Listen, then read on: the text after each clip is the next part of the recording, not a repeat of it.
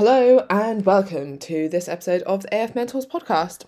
Today is a very quick one because it's 30 minutes before the mastermind. I have to prepare myself mentally for the mastermind.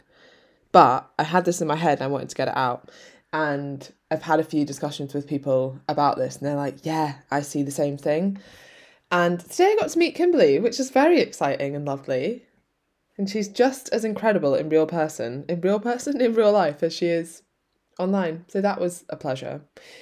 But what I wanted to talk about today is nothing to do with that and everything to do with what I see as the biggest problem in the fitness industry. And that is that really great coaches don't want to learn about business, they just want to coach, which in some ways is admirable, but it's holding them back. So they're like, all I care about is helping these people. Okay, great. But if you can't get those people into your business, you cannot help them. So you can see that there's a flaw in that logic. Now, on the other end of the spectrum, you have really shit coaches who don't really care about the coaching or the service or the people that they're trying to help. And thus, they have far more time and energy to spend on business and on marketing. And then they do really well. And then what's so frustrating as well is that they become the most well known or the biggest in the industry and have the biggest businesses. And then as an industry as a whole, we get a bad reputation as well. Because so and so is like, oh yeah, I work with that person. They're really well known. They're really well established. They have all these clients, blah, blah, blah, blah. And I got an awful service from them. And it's like, oh yeah, because they're business owners, they're not coaches. If you spend more time on sales calls than you do coaching. You're not a coach, you are a salesman. But there has to be a balance because you need to have both of these skills.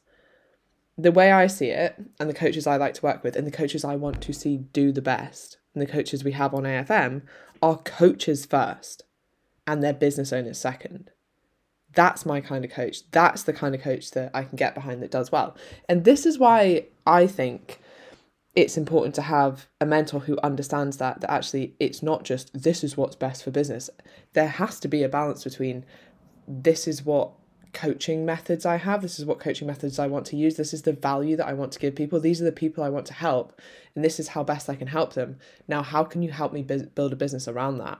Not this is the best business model so let's try and scramble your coaching methods around this business model. No that doesn't work or unfortunately it does work, but it doesn't work in terms of you helping people. It might work in terms of scamming a load of people and building a big business. Part of being a great coach that you have to embrace is being able to market yourself. There is no point having a great service that nobody knows about. And as I always say, like you can you cannot be a great coach without experience. And you cannot get enough experience without being able to market yourself and sell yourself. Essentially, sell yourself, sell your service. The way that we run AFM is to make you a better coach so that you can show up at your best, so that you can make enough money to actually take time off and have a higher quality of service because of that so that you are actually showing up refreshed and engaged and ready to coach people. You're not burnt out. You're not in a scarcity mindset. You're not constantly worrying about where your next client's going to come from. And then for some people it's learning how to scale so that they can help more people. Sure so that they can also make more money but mostly the fundamental is so you can help more people. And i see two extremes here. You have great coaches who potentially lack the business side and their primary value is I want to help as many people as possible and making a lot of money as a bonus. And then you've got really shit coaches whose primary value is I want to make a load of money and yeah, I'll do that via coaching. Like maybe helping people is a bit of an afterthought or a bonus the best coaches will sit in the in the middle. You don't have to change your value there. Like my main drive is helping as many people as possible. As a byproduct of that, I make a lot of money doing it. It's not my focus. And this is where I became, this was quite a short period of time for me, but like really demotivated when I had a business mentor for a, a short period of time. And their focus was, what's your financial goal for this month? Or what's your financial goal for this quarter? How much do you want to make this year? That does not motivate me. Like it they're nice to have, but you're looking at it the wrong way. Like it's like using scale weight as a measure of all the things that you get from coaching. It's like it's one small measure. they're not directly proportional. And why would you focus only on the scales when you can achieve so much more than that? Like my focus, I would prefer goals that are like, how many people do you want to help this month? How many people do you want to have had through your program by the end of the year? Okay, that will directly translate into how much money I've made because they all pay the same amount of money for the program. Sure, but that goal inspires me more. Oh, I'm excited because we got this many signups. Not I'm excited because we made this much money. It might look like the actions might look like the same on the outside, but the motivation behind that is so so important. And that's what will get you up in the morning and that's that's why I outwork 99% of the fitness industry because I'm in touch with why I'm doing things. I'm in touch with my values, and my business is based and built on top of those, as opposed to the other way around where people are trying to fit into other people's business models. That's what we start with on AFM. What are your business values? What do you want to give here? What's important to you? Build a business on that, and you'll never lack motivation.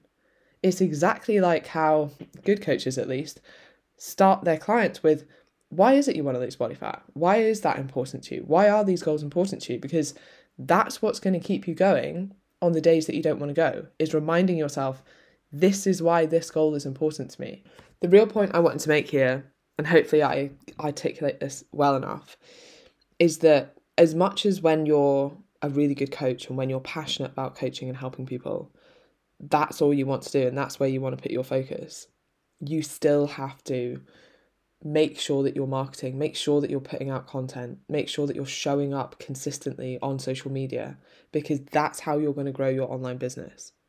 If you're not doing those things and you're not doing them consistent consistently, you'll never get the business that you want. You'll never help the amount of people that you want to help because you have to have that balance of both.